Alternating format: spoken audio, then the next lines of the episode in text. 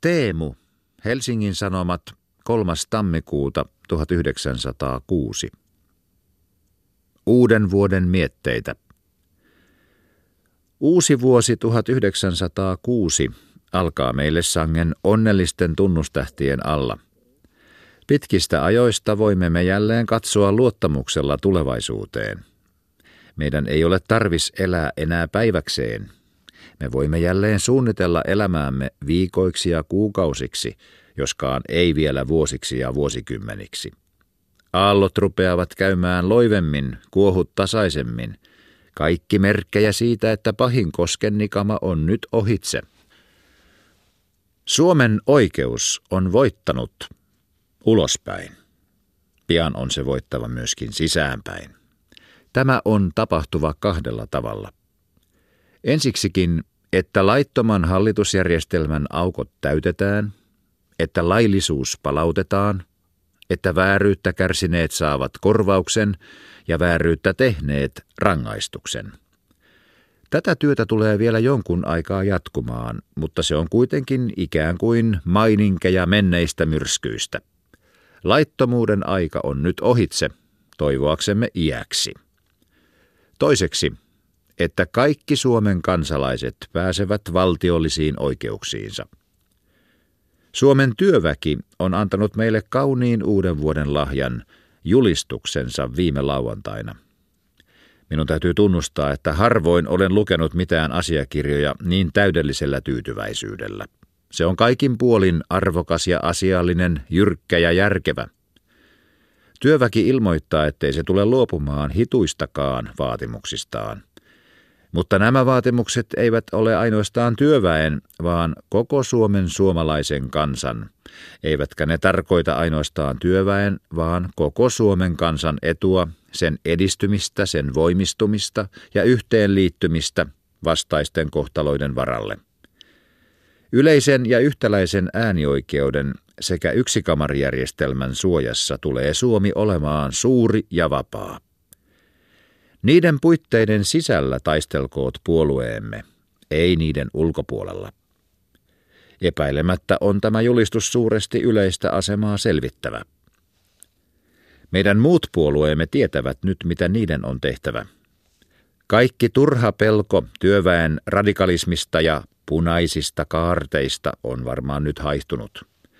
Ei kukaan voi enää sanoa, että työväki ei välitä isänmaastaan ja sen kohtaloista – Koko heidän julistuksensa henki todistaa sitä vastaan. He vaativat vain Suomen täysi-ikäisen kansalaisen oikeuksia, astuakseen samaan rintamaan taistelemaan oikeuden, vapauden, veljeyden ja viljelyksen suurien yleisinhimillisten aatteiden puolesta keskellä Pohjolan kinoksia. Kuka tahtoo asettua heitä siitä estämään? Luulakseni ei kukaan. Suomenkieliset puolueet, suometarlaiset ja nuorsuomalaiset, ovat jo vaaliohjelmissaan täydellisesti nämä vaatimukset hyväksyneet. Luonnollisena seurauksena siitä tulee tietysti olemaan, että näiden puolueiden miehet valtiopäivillä ajavat näitä periaatteita. Myöskin ruotsinkieliset ovat äänioikeuden hyväksyneet. Tätä myöten on siis asema selvillä. Se olisi kokonaan selvä, jos ruotsinkieliset myöskin eduskuntauudistuksen suhteen olisivat yhtä suoraan mielipiteensä ilmoittaneet. Mutta sillä taholla puikahtaa vielä silloin tällöin esiin puhe kaksikamarijärjestelmästä. Väitetään, että siihen voi mahtua yhtä paljon kansanvaltaisuutta kuin yksikamariin. Mahdollista kyllä mutta kukaan ei ole voinut eikä tahtonut ruveta todistelemaan, että sitä mahtuisi enemmän. Näin ollen on yksimielisyyden aikaansaamiseksi välttämätöntä, että kaksikamarijärjestelmää kannattava vähemmistö maan onnen ja menestyksen vuoksi yhtyy enemmistön mielipiteeseen, jota ei kuitenkaan voida millään järkisyillä vastustaa.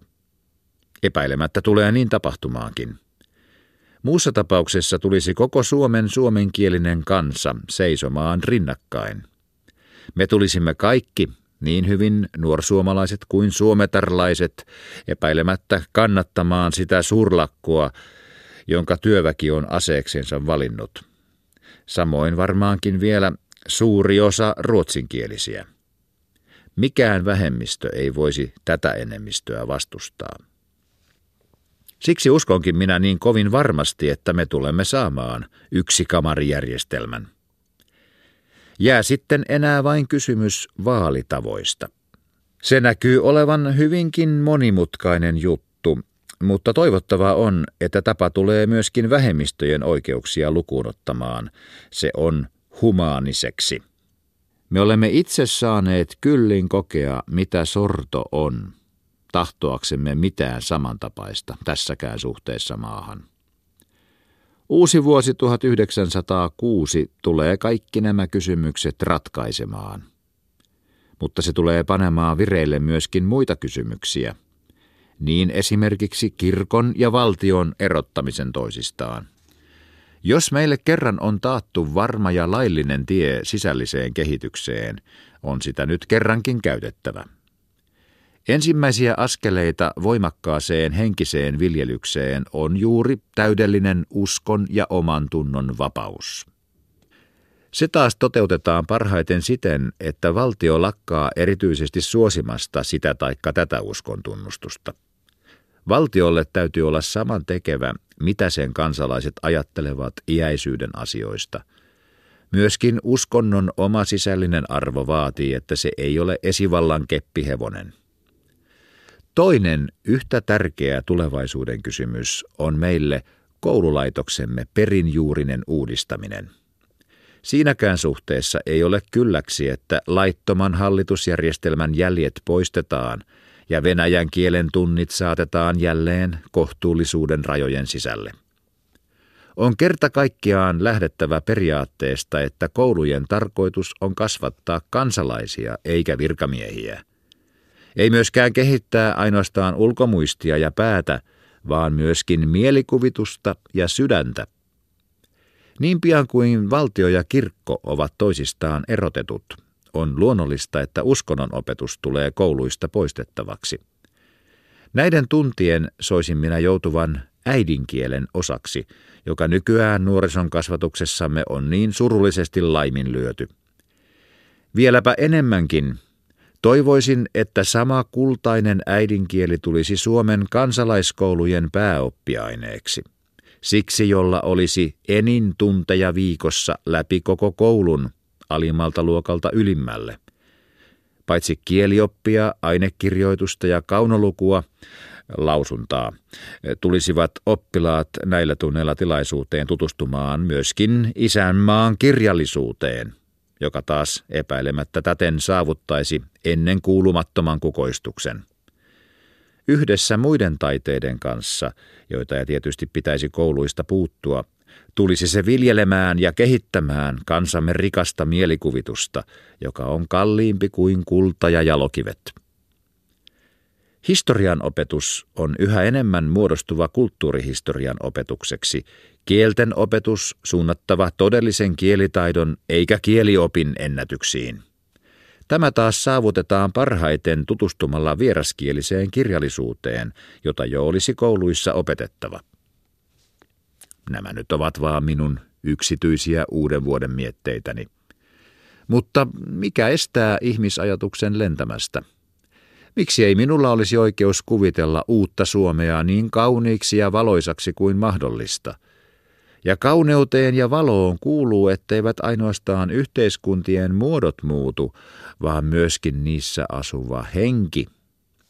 Mikä on oleva uuden Suomen henki? Sen voi sanoa yhdellä sanalla. Vapaus. Ei ainoastaan kansanvapaus, vaan myöskin yksilön vapaus. Ei ainoastaan sanan ja ajatuksen vapaus, vaan myöskin uskon ja oman tunnon vapaus. Vapaus kansalle ja vapaus kansalaisille, vapaus työhön ja vapaus viljelykseen, kasvamiseen ja kehitykseen. Yhä suurempaan sisälliseen ja ulkonaiseen, yksilölliseen ja kansalliseen vapauteen.